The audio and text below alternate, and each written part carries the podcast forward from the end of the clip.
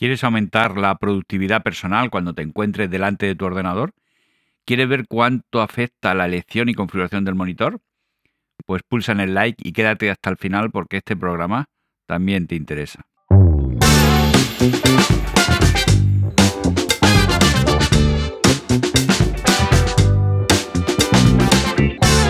Te doy la bienvenida a Diario Asesor, el podcast para asesorías. Yo soy Paco Pacheco y este es un podcast sobre tecnología, productividad y todo lo relacionado con tu asesoría o despacho profesional.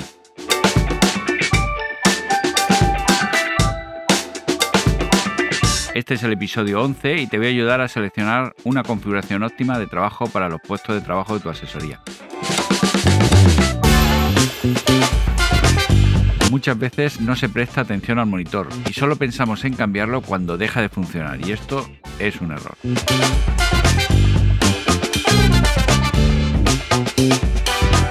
Pero antes salitel.com, programas, servicios y herramientas de productividad especializados en asesorías y despachos profesionales. Hoy quiero destacarte el programa que te ayuda a gestionar completamente las exigencias del Reglamento General de Protección de Datos, RGDP, permitiendo la gestión integral de sus ficheros, la generación de toda la documentación necesaria y la implantación de medidas de seguridad de los datos de cada organización. Y ahora pasamos al contenido del programa de hoy. No quería dejar el tema del monitor como parte de la mejora del equipo que traté en el programa de la semana pasada el monitor merece un episodio dedicado en exclusiva. Y es que una mejora de este concepto representa un salto cualitativo en la productividad de las personas que trabajan en ese puesto. Lo primero y más importante, pon un segundo monitor. El cambio en la productividad es espectacular. Ya no podrás trabajar de otra forma. Es el cambio que más impacta en la configuración del puesto de trabajo no solo notarás un aumento significativo de la productividad cuando trabajas con dos monitores, sino que te permitirá trabajar con documentos temporales directamente en la pantalla en lugar de imprimirlo. Y eso representa un ahorro de costes y de tiempo. Además, la tecnología ha mejorado muchísimo y ahora es mucho más cómodo estar muchas horas delante de una pantalla sin tener los ojos rojos como si estuvieses pelando cebollas. Existen monitores tan grandes como la suma de dos monitores pero no lo veo práctico por muchas razones. Por un lado, que si se nos rompe, pues nos quedamos sin nada y por otro, pues el tener dos monitores nos puede permitir en un momento dado girar la pantalla hacia el cliente eh, manteniendo la privacidad del contenido del otro, de la otra pantalla, del otro monitor. En el caso de trabajar con ordenadores en la nube o escritorios virtuales, te permite poner el equipo remoto en un monitor y trabajar en local con el otro. El poder organizar cada cosa en una pantalla o tener un documento permanentemente en el monitor mientras lo, leemos o trabajamos en otro documento, eh, pues es una delicia. Ya te digo, si trabajas así, eh, ya no volverás a trabajar con un solo monitor. Te sentirás agobiado además. En cuanto al tamaño de la pantalla, sin duda es un aspecto más relevante. Yo recomiendo un mínimo de 25 pulgadas.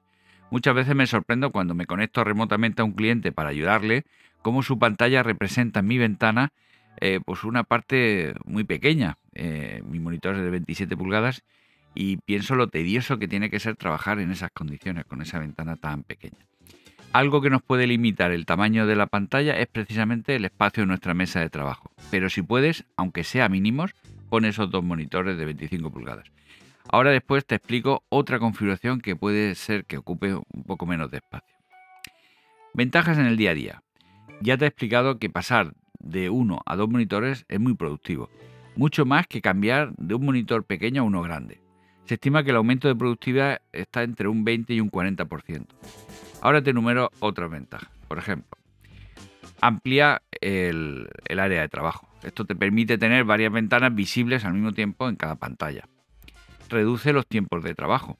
El hecho de no tener que estar cambiando de ventana para ver el dato del otro documento o poder comprobar algún dato, pues permite finalizar las tareas en menor tiempo. Organización de tareas.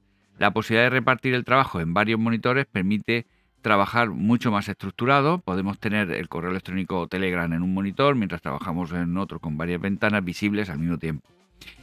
Comparación de documentos. Pues eh, podemos cotejar un documento o para crear un documento partiendo de otro o la posibilidad de leerlo todo al mismo tiempo. Eso es, eso es genial.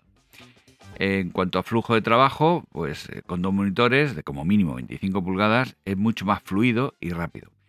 Y además, como última ventaja, pues sería disminuye el estrés, al evitar tener tantas ventanas superpuestas y tener que cambiar eh, de una a otra. Y si ya creíamos que estaba todo dicho, aún queda algo más disruptivo, el monitor vertical.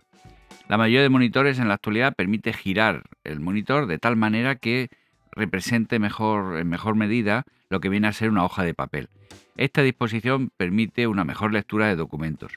Una configuración así podría ser con un monitor horizontal para el trabajo principal y luego a la izquierda o a la derecha, según el gusto de cada uno, pues tendríamos el monitor vertical con los documentos que prácticamente se verían enteros, dependiendo del número de páginas, pero tendríamos una amplia visión de lo que es el, contenido del documento.